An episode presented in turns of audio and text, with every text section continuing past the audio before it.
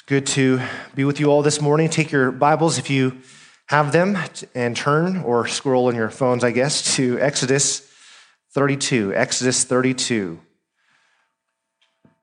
We are out of the section on the tabernacle, but uh, we'll be in just a few chapters uh, back into the tabernacle in terms of constructing it. So, uh, a little reprieve here in the middle of Exodus here.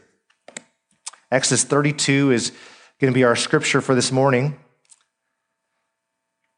And again, thank you, uh, Chris and the team, for leading us in music this morning. And again, happy Father's Day to our fathers here in the house. Well, this morning we are looking at a portion of scripture that is uh, somewhat familiar. It's somewhat familiar to, to many of us, even those who don't believe or don't even know the Bible. Uh, they often know the, the term, the phrase, the golden calf. The golden calf, right? And they know it's a bad thing. Even if you don't know the Bible at all, you've heard of the golden calf, you know it's not a good thing. And sometimes familiarity can make us assume that we all know all that there is to know about something. You're familiar with the golden calf? Oh, yeah, I've been there, done that. I've heard about it. Maybe you've seen uh, depictions of that scene um, in, in movies and whatnot. And that familiarity prevents us from diving in deeper to get all that God has for us in His Word. And this morning, I believe that our time in God's Word will be sobering, will be humbling, and that it would be helpful. That it would be helpful. Uh, the, this incident of the golden calf sets up a paradigm, it sets up a, a pattern of what our sin is like before God. Uh, our sin is like idolatry. And the rest of the Bible has echoes of this moment. And God tells us that these things were written for our instruction. What, what happened to Israel was written down that we might learn from it, that we, we might learn from their example. In fact, keep a finger here in Exodus 32, and you can turn to 1 Corinthians 10, or you can just listen. 1 Corinthians 10, all the way in the New Testament, refers back to this moment. Uh, let me read for you 1 Corinthians 10 verses 1 to 13. The Word of God says this For I do not want you to be unaware, brothers, that our fathers were all under the cloud and all passed through the sea. And all were baptized into Moses in the cloud and in the sea. And all ate the same spiritual food and all drank the same spiritual drink, for they drank from the spiritual rock that followed them, and the, and the rock was Christ. Nevertheless, with most of them, God was not pleased, for they were overthrown in the wilderness. Obviously, this is referring back to Moses. They were all under the cloud, the, the pillar of cloud and fire. They all passed through the sea. They were baptized into the cloud and the sea. This is all referring to the Exodus. Verse 6 Now these things took place as examples for us, that we might not desire evil as they did. Do not be idolaters as some of them were. As is written, the people sat down to eat and drink and rose up to play. This is exactly referring to uh, the, the golden calf incident. Jump down to verse 11. Now these things happened to them as an example, but they were written down for our instruction, on whom the end of the ages has come. Therefore, let anyone who thinks that he stands take heed lest he fall. No temptation has overtaken you that is not common to man. God is faithful, and he will not let you be tempted beyond your ability. But with the temptation, he will also provide the way of escape that you may be able to endure it. What's interesting here is it says that these things happened to Israel for our instruction, for an example for us that we might learn, right? A, friend of mine uh, once said this. He said, Fools will fail to learn from their own mistakes. The average person learns from their own mistakes, but the wise person learns from others' mistakes.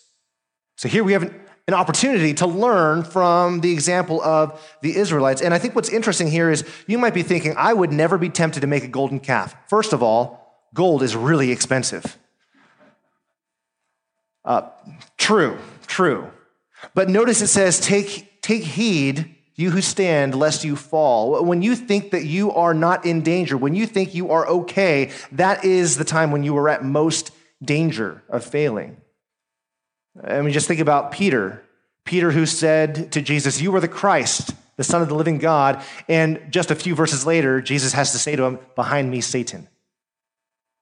Often, when we are at our best, when, when great things are happening, we are vulnerable. So take, take heed lest we fall. You might not be tempted to make a golden calf, but 1 Corinthians 10:13 said, No temptation has overtaken you that is not common to man. In other words, all of our temptations, uh, there might be some different variations, some different flavors, a remix of, of sorts, but at the root of it, all of our temptations are all similar to one another.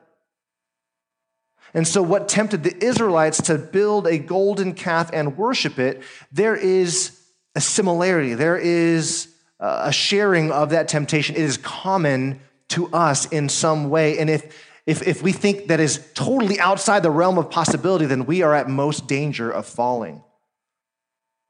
And so, going back to Exodus, this is written for our instruction. It's an example for us to learn from about Israel's sin and how we might avoid sin and repent of sin, but also about who our God is.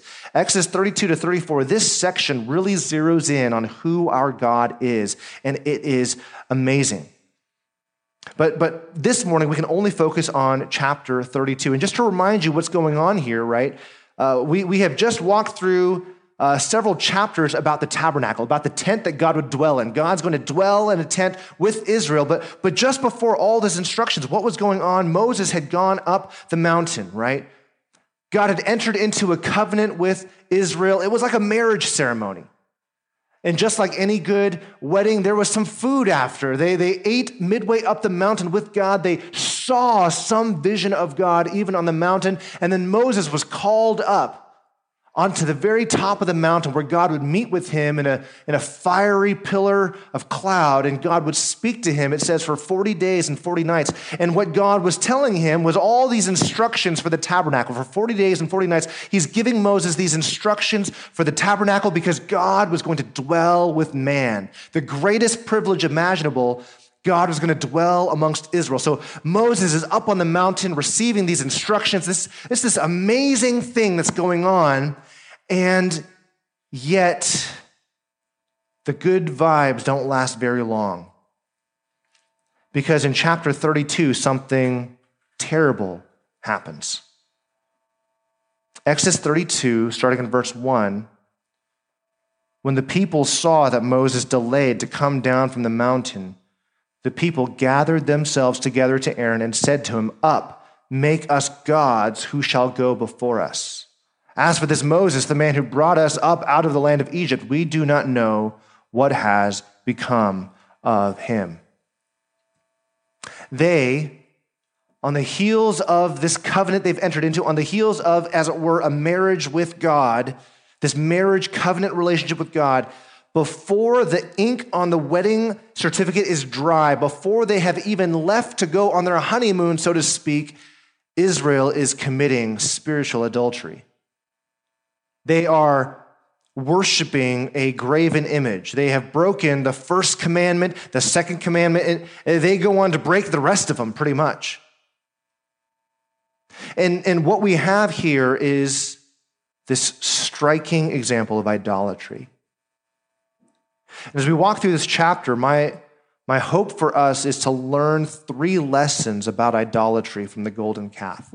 I want us to see three lessons about idolatry from the golden calf. Uh, the first thing I want you to notice is that idolatry is always an exchange. Idolatry is an exchange. I read up to verse 1. Let me continue on from verse 2 down to verse 20. So Aaron said to them, Take off your rings of gold that are in the ears of your wives, uh, your sons, and your daughters, and bring them to me. So all the people took off the rings of gold that were in their ears and brought them to Aaron. And he fashioned the gold from their hand. He fashioned it and, um, uh, and uh, with a ga- uh, graving tool and made a golden calf. And they said, These are your gods, O Israel, who brought you up out of the land of Egypt. When Aaron saw this, he built an altar before it, and Aaron made a proclamation and said, Tomorrow shall be a feast to the Lord. You see that capital L, capital O, capital R, capital D, the covenant name of God, Yahweh, I am who I am. Tomorrow shall be a feast to the Lord, Yahweh. And they rose up early the next day and offered burnt offerings, and people sat down to eat and drink and rose up to play. The Lord said to Moses, Go down For your people, whom you brought up out of the land of Egypt, have corrupted themselves. They have turned aside quickly out of the way that I commanded them. They have made for themselves a golden calf and have worshipped it and sacrificed to it and said, These are your gods, O Israel, who brought you up out of the land of Egypt. And the Lord said to Moses, I have seen this people, and behold, it is a stiff necked people. Now, therefore, let me alone that my wrath may burn hot against them, and I may consume them, in order that I may make a great nation of you.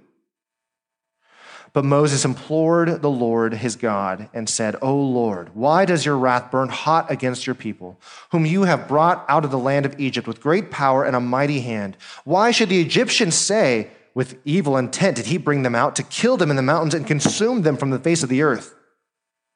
Turn from your burning anger and relent from this disaster against your people. Remember Abraham, Isaac, and Israel, your servants, to whom you swore by your own self and said to them, I will multiply your offspring as the stars of heaven, and all this land that I promised I will give to your offspring, and they shall inherit it forever. And the Lord relented from the disaster that he had spoken of bringing on his people. Then, Moses turned and went down from the mountain with the two tablets of the testimony in his hand. Tablets that were written on both sides, on the front and on the back, they were written. The tablets were the work of God, and the writing was the writing of God, engraved on the tablets. When Joshua heard the noise of the people as they shouted, he said to Moses, There is a noise of war in the camp. But he said, It is not the sound of shouting for victory or the sound of cry of defeat, but the sound of the sound of singing I hear. And as soon as he came near the camp and saw the calf and the dancing, Moses' anger burned hot, and he threw the tablets out of his hands and broke them at the foot of the mountain. He took the calf that they had made and burned it with fire and ground it to powder and scattered it on the water and made the people of Israel drink it.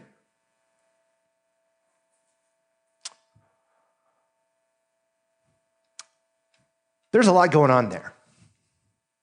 I, I, I want to walk through this with you and help you to see some things, but I want you to get the, the big idea here. The, the main thing I want you to see here is that this idolatry was an exchange. An exchange. And again, all idolatry uh, is really a picture, a paradigm, a pattern of what sin looks like in our lives. And I'll explain a little bit more about what I mean by that later. But first, I, I want you to notice something.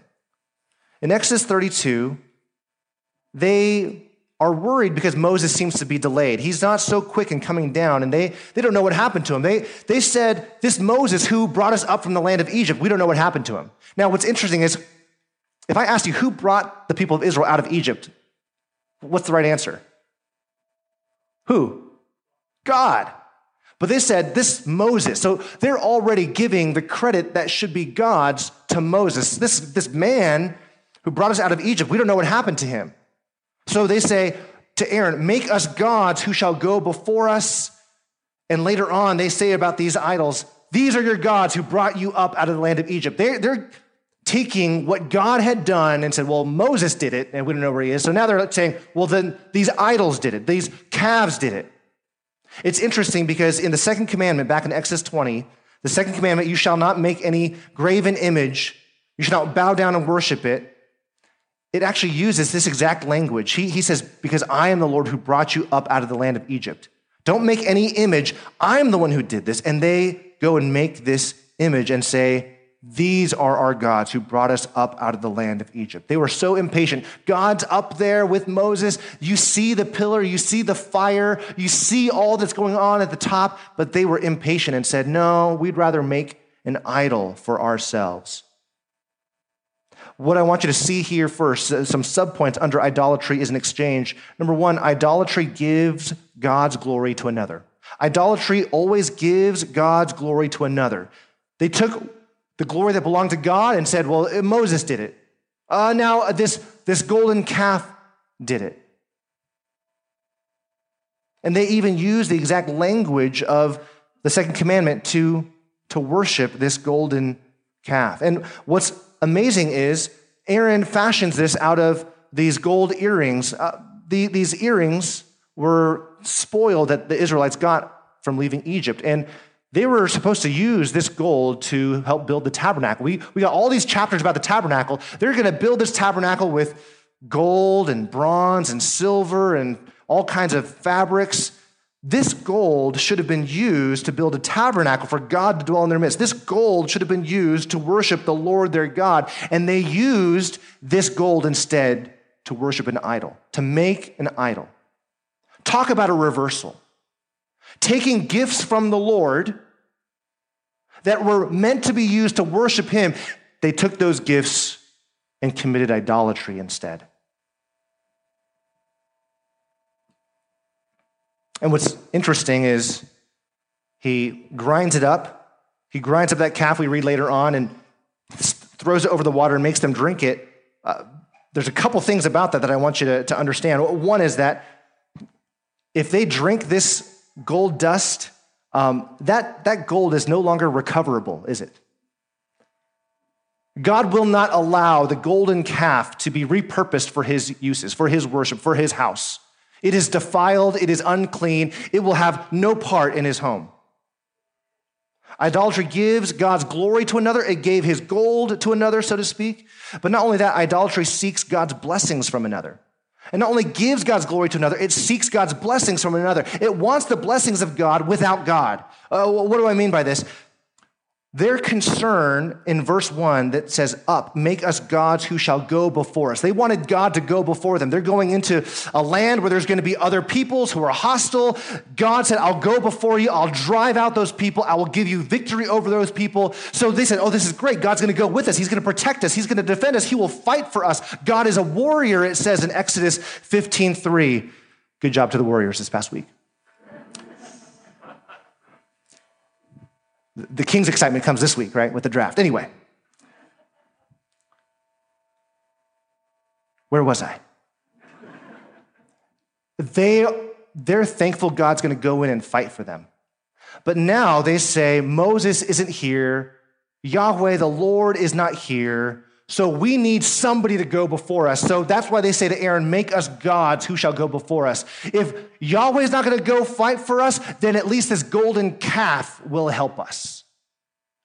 Because we still want the land, we still want the blessing, we still want the deliverance, we still want a deity to fight for us. We don't care who gives it to us as long as we get the stuff. So they take God's glory and give it to another, they seek God's blessings from another. They just want to ensure that they will arrive in the land safely.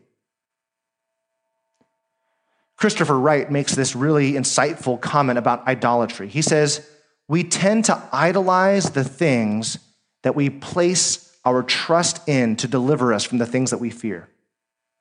We tend to idolize the things that we place our trust in to deliver us from the things that we fear. He goes on to say this the idolatrous dimension emerges when we place ultimate faith in such things, when we believe all the promises that are made or implied in them, and when we make all the sacrifices that they demand in exchange for what they speciously offer. Just as an example, if, if you believe that your life is not worth living, if you believe that life is without meaning or purpose unless, unless you make it financially, unless you have all the stuff.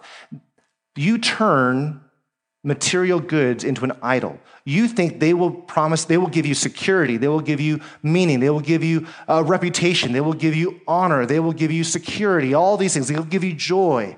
And if you think that this idol of material goods can satisfy you, then you will make every sacrifice imaginable. You will work the long hours. You will put your family on the altar and sacrifice your family for the sake of material goods. You could fill in the blank with anything else you want sexual fulfillment, uh, reputation, political power, whatever it is. If you worship something else, you think it's going to give you what you ultimately want, and so you will make sacrifices for it. That is how you worship an idol, by sacrificing for it. So you see, Israel gave God's glory to another. Israel sought God's blessings from another. But also, idolatry does this idolatry breaks God's relationship to pursue another. Idolatry breaks God's relationship to pursue another. Remember, later scriptures talk about this moment of the Mosaic covenant almost like a marriage, almost like a marriage. And when Moses comes down the mountain, it's interesting because the anger of the Lord burned hot, and Moses says, Please relent. And he goes down, he sees just how bad it is, and then he gets angry. And he, it, it's as if he's representing the people before the Lord, but he's also representing the Lord to the people. He's that mediator in between. And he goes down and he throws the tablets down. This wasn't done in a fit of rage. This wasn't done unthinkingly. This was his symbolic act of saying, You have broken the covenant. The covenant we have just made with God, written on tablets, you broke it. You broke the covenant, so the tablets are broken. It's as if, it's as if upon realizing that the spouse has been unfaithful, Moses takes the marriage certificate and just rips it right there. Israel, you have been unfaithful to God. You know, it's interesting that the golden calf grinds it up, puts it in the water, makes them drink it. If you've read the rest of your Old Testament, this sounds oddly familiar. I shouldn't say oddly familiar, divinely uh, intendedly familiar to something else that happens in Numbers 5. In Numbers 5, there is this strange little thing about a test for adultery. A test for adultery. If, if, if a husband suspects his wife has committed adultery, um, there's this test where the priest takes dust from inside the tabernacle, sprinkles it on water, and then makes her drink it. And if she has been unfaithful, she will experience a curse. If she hasn't, she'll be fine. I think this is divinely intended to be reminiscent of that. In other words, Israel's idolatry was adultery. Israel's idolatry was adultery. It wasn't just breaking a law, it wasn't just breaking a contract, it was breaking a covenant relationship. Uh, let me ask you who is more offended? Who's more offended? A judge whose law is broken by a felony or a spouse whose marriage covenant is broken by adultery? That's what's going on here. Frequently, the, the, the Bible speaks of Israel's sins not as law breaking, but as spiritual adultery. Ezekiel has a vivid imagery of this in Ezekiel 16. Israel commits adultery, as it were, on their honeymoon. Before the ink on the certificate has dried, before they have left Mount Sinai, they are already in the midst of adultery, spiritual, spiritual adultery. And this this language of this golden calf is reminiscent of Judges 8 when Gideon makes a golden ephod and he tells the people, Give me your earrings. And he makes this golden ephod and they worship it. They make an idol out of it. That idea of golden earrings being thrown in. Uh, later on in 1 Kings 12, Jeroboam, an evil king, a sinful king, he made golden calves as well. I mean, it, it's almost shocking that you would do that. You like, if anybody said to you, "Hey, you know, I want to have some gold jewelry. What about like some golden calves?" You'd be like, "No, no, don't do it. Like anything but golden calves." But Jeroboam made golden calves. In 1 Kings 12, it says this So the king took counsel and made two calves of gold, and he said to the people, You've gone up to Jerusalem long enough. Behold your gods, O Israel, who brought you out of the land of Egypt. Does that sound familiar? And he set one in Bethel and the other he put in Dan. So, this idea of idolatry and golden calves and golden idols and worshiping them, this comes up again and again in Israel's history. In fact, if you keep a finger here in Exodus 32, go to Psalm 106. This is just shocking, the language here. Psalm 106, verses 19 to 22. 19 to 22, and then uh, we'll come back to Psalm 106 later at the end as well. 19, uh, Psalm 106, verse 19, they made a calf in Horeb. Horeb is another name for Mount Sinai. Oftentimes, places in the Bible have two names. Mount Sinai is also known as Mount Horeb. They made a calf in Horeb and worshiped a metal image. Now, listen to this, this wording here. And they exchanged the glory of God for the image of an ox that eats grass. They exchanged the glory of God for the image of an ox that eats grass. They forgot God, their Savior, who had done great things in Egypt, wondrous works in the land of Ham, and awesome deeds by the Red Sea. They made a calf, and it was an exchange. It was, it was an exchange of the glory of God for an image. If you go a few books over to the right, or you just listen, Jeremiah 2 picks up this idea of an exchange. Jeremiah 2, verses 9 to 13.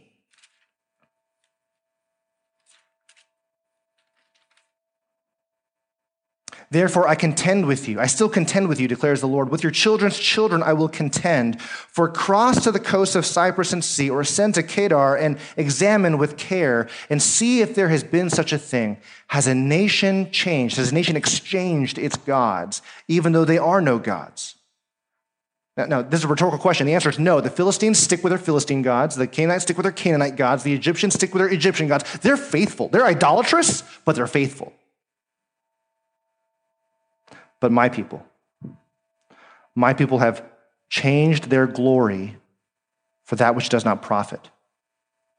Be appalled, O heavens, at this. Be shocked. Be utterly desolate, declares the Lord. For my people have committed two evils. They have forsaken me, the fountain of living waters, and hewed out cisterns for themselves, broken cisterns that can hold no water.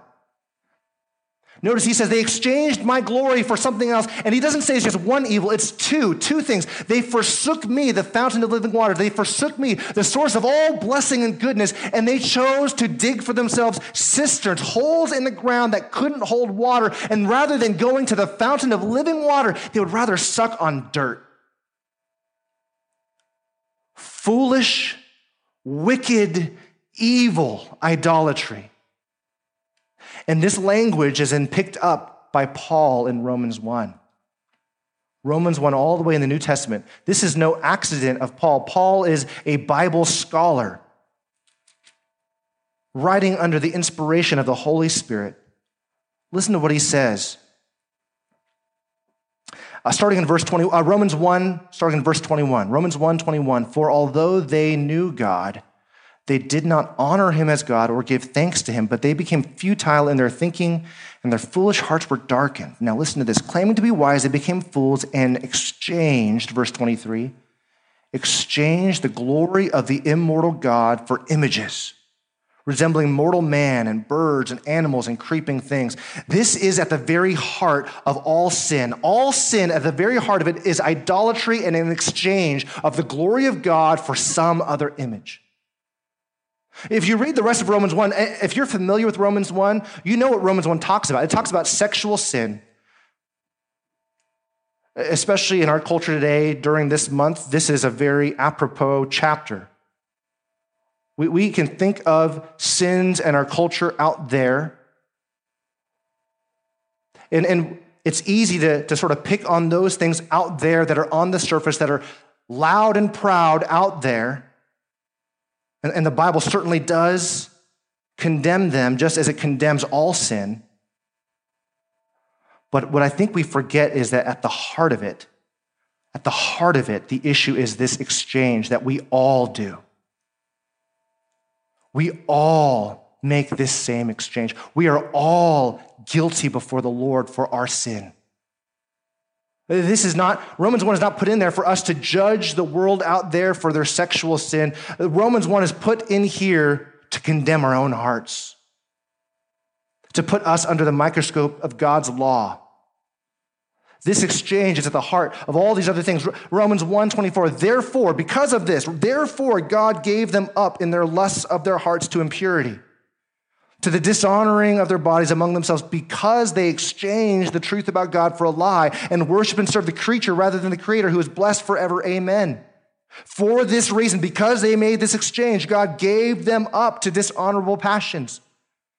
You see, the, the root of it is this heart of idolatry, this exchange of the glory of God for something else. And so it's, it started truly back in the garden when Eve ate the fruit, but this takes on form here with the golden calf in Exodus 32. They want the blessings of God from another. They give the glory of God to another, and they break the relationship with God to pursue a relationship with another. This is at the heart of all sin. And so, even though you might not bow down to a golden calf, I might not have a golden calf in the corner of my house, secret, hidden away, where I bow down when no one's watching. I don't do that. You don't do that. But we all worship something. God made us to be worshipers. I don't know if you understand that. God made us to be worshipers, and we were made to worship Him. And when we worship Him, everything's right, everything's good. We find joy and fulfillment. God is glorified. The world is as it should be. We were made to worship, and when we worship Him, everything is right in the universe. But just as in the solar system, if you replace the sun and put the earth at the middle of it, the earth isn't big enough to hold everything in orbit. The solar system will spin out of control because that is not how it's meant to be. God is meant to be at the center of our worship, and when we worship something else, everything is wrong. The reason why our world is broken is because we worship something else. I want to say to you this morning if you have a problem in your life, you have a, a sin in your life, you have a, a challenge in your life that's related to this, this idea of sin, it is it is a problem of worship. If you're having difficulty in your marriage, the, the final answer to that is not we just need more communication skills. The final answer to that is not we just need to go on more date nights. The problem is you are worshiping something else besides the Lord. Whether it's yourself, your spouse, your children, your work, peace and quiet. You are worshiping something. Your problem, my problem, fundamentally is a worship problem. The reason why you have challenges in relationships, the, the reason why you have difficulties in, in conflicts is because of a worship problem. And John Calvin would say this man's nature, so to speak, is a perpetual factory of idols. We give Aaron a hard time. He made this graven image and he says, oh, I, I, I didn't do it. I just threw the gold in there and out popped this calf, he says later on. Uh, we might give Aaron a hard time for making that idol, but our hearts are perpetually pumping out idols, as John Calvin says. It's a perpetual factory of idols. So, this is a, a disastrous moment in the life of Israel. God has redeemed Israel that they might know God and that they might make him known. God redeemed Israel that they might know him and make him known. Uh, he redeemed them that he might proclaim his name to them and through them to the world. But now all of that's threatened because they, if, if they are not a holy nation that's set apart, they cannot be a kingdom of priests to represent the Lord. This whole thing is in danger. We've got these chapter after chapters of instructions about the tabernacle, but now the covenant is broken. God says it's over. The relationship is done. In other words, the, the question should come up is God going to still dwell with his people? And thankfully, we know the answer is yes, but, but we need to see how it gets there through Moses' intercession. This is a disastrous moment. God was intending to dwell with them, but they are a stiff necked people. So Moses intercedes and God listens. Moses intercedes. Notice, Moses did not say, because your people are so good, they just messed up. It's just a mistake. Just this one time. Doesn't say that. They'll do better. Doesn't say that. Instead, in Exodus 32, notice what he says. The reason that Moses gives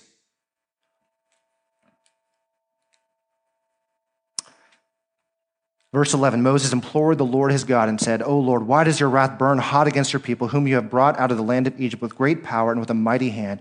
Why should the Egyptians say, With evil intent did he bring them out to kill them in the mountains and to consume them from the face of the earth? Turn from your burning anger and relent from this disaster against your people. Remember Abraham, Isaac, and Israel, your servants, to whom you swore by your own self.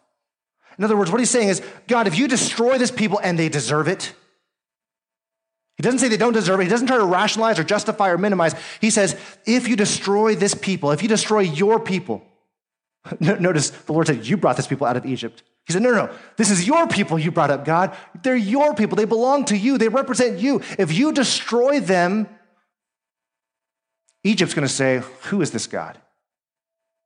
This, this would be bad for your name. This would be bad for your glory, God. It's not about them. Israel deserves what's coming to them, but God, you deserve what's coming to you, and that is glory and honor and worship. Don't do this thing for your own name's sake. You want to make your name known, make your name known. Not just that you're powerful enough to smite Egypt, but also that you are good enough to forgive Israel. And he says, Remember your promise by which you swore to yourself. He doesn't say, Look at how good Abraham is, or Isaac, or Jacob. You just have to read Genesis once to realize they're not that good. He doesn't say based on their goodness. He says, Because you, God, you swore, your reputation's on the line, your faithfulness to your promises. Oh, God, don't do this thing. Don't wipe them out. And what's amazing is God said, I will wipe them out and start over with you, Moses. I mean, just think about that for a minute. Moses has gone through a lot. And the people did not really appreciate him all that much. And God says, okay, they're out, and I'm going to start over with you, Moses. I'm going to make a great nation out of you. How, how tempting would that be to say, okay, cool. But Moses puts God's honor and God's reputation above his own. Moses is unwilling to exchange the glory of God for the glory of Moses. So Moses intercedes, not based on Israel's goodness, not based on his own goodness. He intercedes based on the goodness of God, the reputation of God, the honor of God, and the glory of God.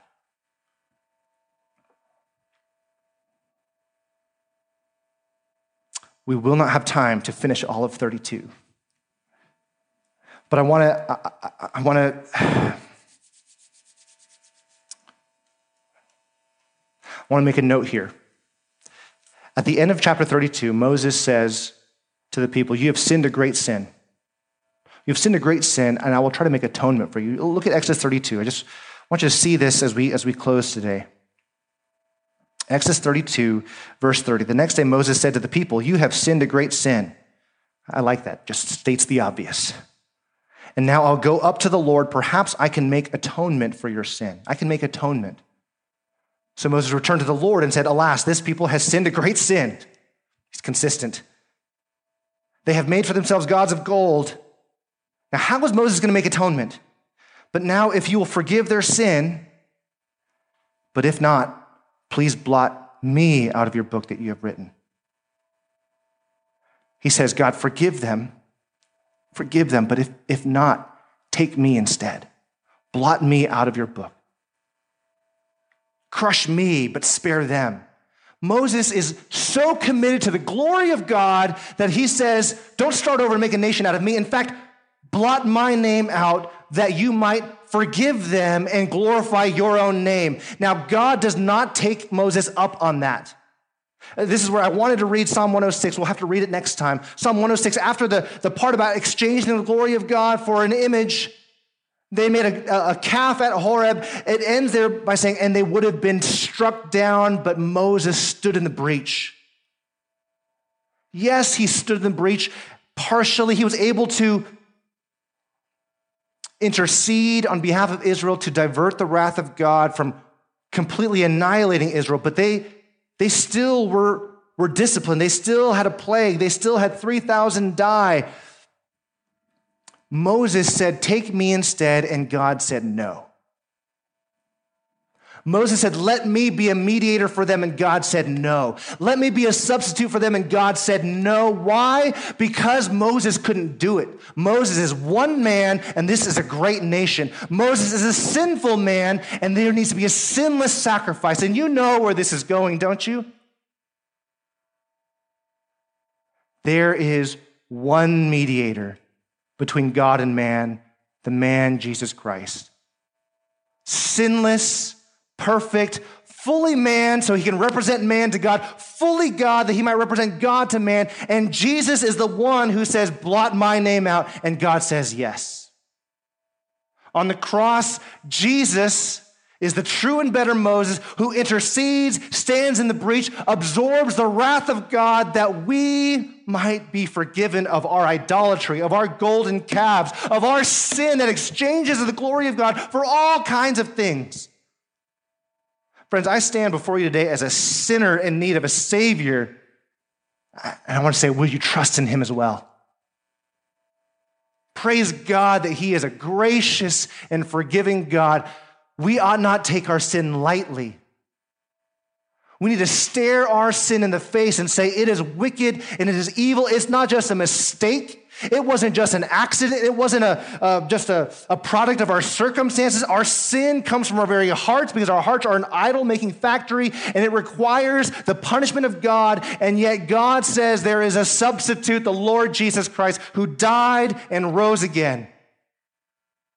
Friends, if you don't know him today, I beg you to trust in him. And if you do know him, I beg you to live for him today to put away those idols, to put away that sin, to repent and pursue the Lord together. Let's pray. Heavenly Father, we thank you for time this morning in your word. Lord, would you grant us repentance? Would you cause us to be holy, not for our own sake, but for yours? To your name be glory forever and ever. Amen.